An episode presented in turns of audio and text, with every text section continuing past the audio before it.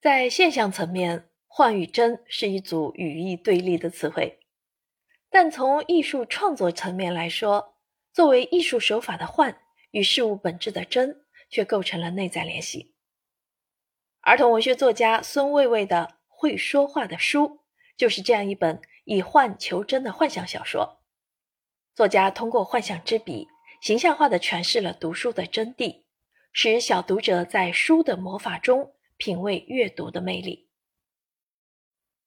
作品讲述了一个有关书的奇遇。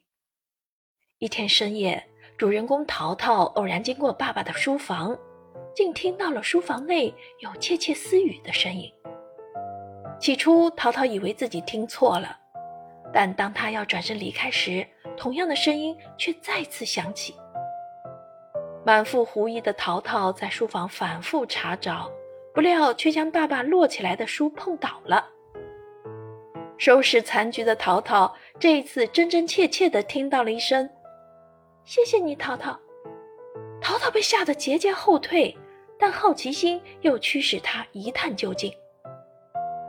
反复确认后，原来真的是书在说话。这本发出声音的书叫做《会说话》，它是淘淘小时候最喜欢的一本书。从此以后，淘淘就与会说话成了如影随形的伙伴。会说话陪淘淘上课、出行、游玩。它是一本具有神奇能力的书。它的魔法不仅在于可以与淘淘进行对话，还在于拥有预测未来甚至改变未来的能力。当然，会说话并不随意使用它的魔法，他很愿意在善良、正义之事上助人一臂之力。比如帮助张老师讲好课，为淘淘提供肇事逃逸车辆的线索，帮助善良的老爷爷中彩票等等，但却不会助长淘淘不劳而获的习惯。即使冒着好朋友生气的风险，也不愿意在淘淘考试求助时透露半分。会说话的魔法不是取之不竭的，它需要被翻阅、晒太阳来获取能量。反之，如果透支过度，就会失去魔法，变成一本普通的书。故事的最后，会说话由于帮助老爷爷而失去了魔法，但淘淘在这段奇异中获得了宝贵的成长。书有魔法，既是使作品趣味横生的幻想质素，也是一种意味深长的隐喻。会说话最重要的魔法。是能够和淘淘实现一对一的沟通。提到书会说话这样的情节，或许人们会想起叶圣陶的《书的夜话》。叶圣陶在这篇童话中，通过深夜藏书阁中不同书之间的对话，讽刺了种种读书的怪象，笼罩着挥之不去的成人的悲哀。与此相对照，孙卫卫的《会说话的书》对这一情节的处理则显得更为轻盈。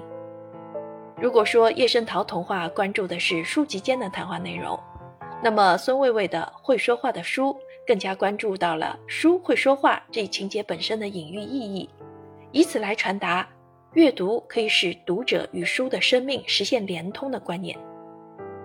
这样的隐喻还有很多，比如会说话曾经告诉淘淘，他的能量会通过被读者翻阅而增长。你们翻得越勤。我储备的能量就越多。作家在此处借由会说话之口，传递出书的生命是通过被阅读而获得的这一朴素的真理。此外，会说话可以预测未来的魔法，也暗示了阅读对于人生的意义。读者通过阅读，丰富了知识结构，增长了间接经验，自然会对事物的运行规律拥有一定的预判能力。正如印度作家曼纳拉玛贾法所说：“书是我们的魔眼，它给了我们知识和信息，引导我们在生活艰难崎岖的路上跋涉。”孙卫卫以书为题材构筑他的第一本幻想小说，并非偶然，是他将人生体悟艺术化的结果。熟悉他的读者都知道，他不仅是一位出色的儿童文学作家，更是一位诚挚的爱书人。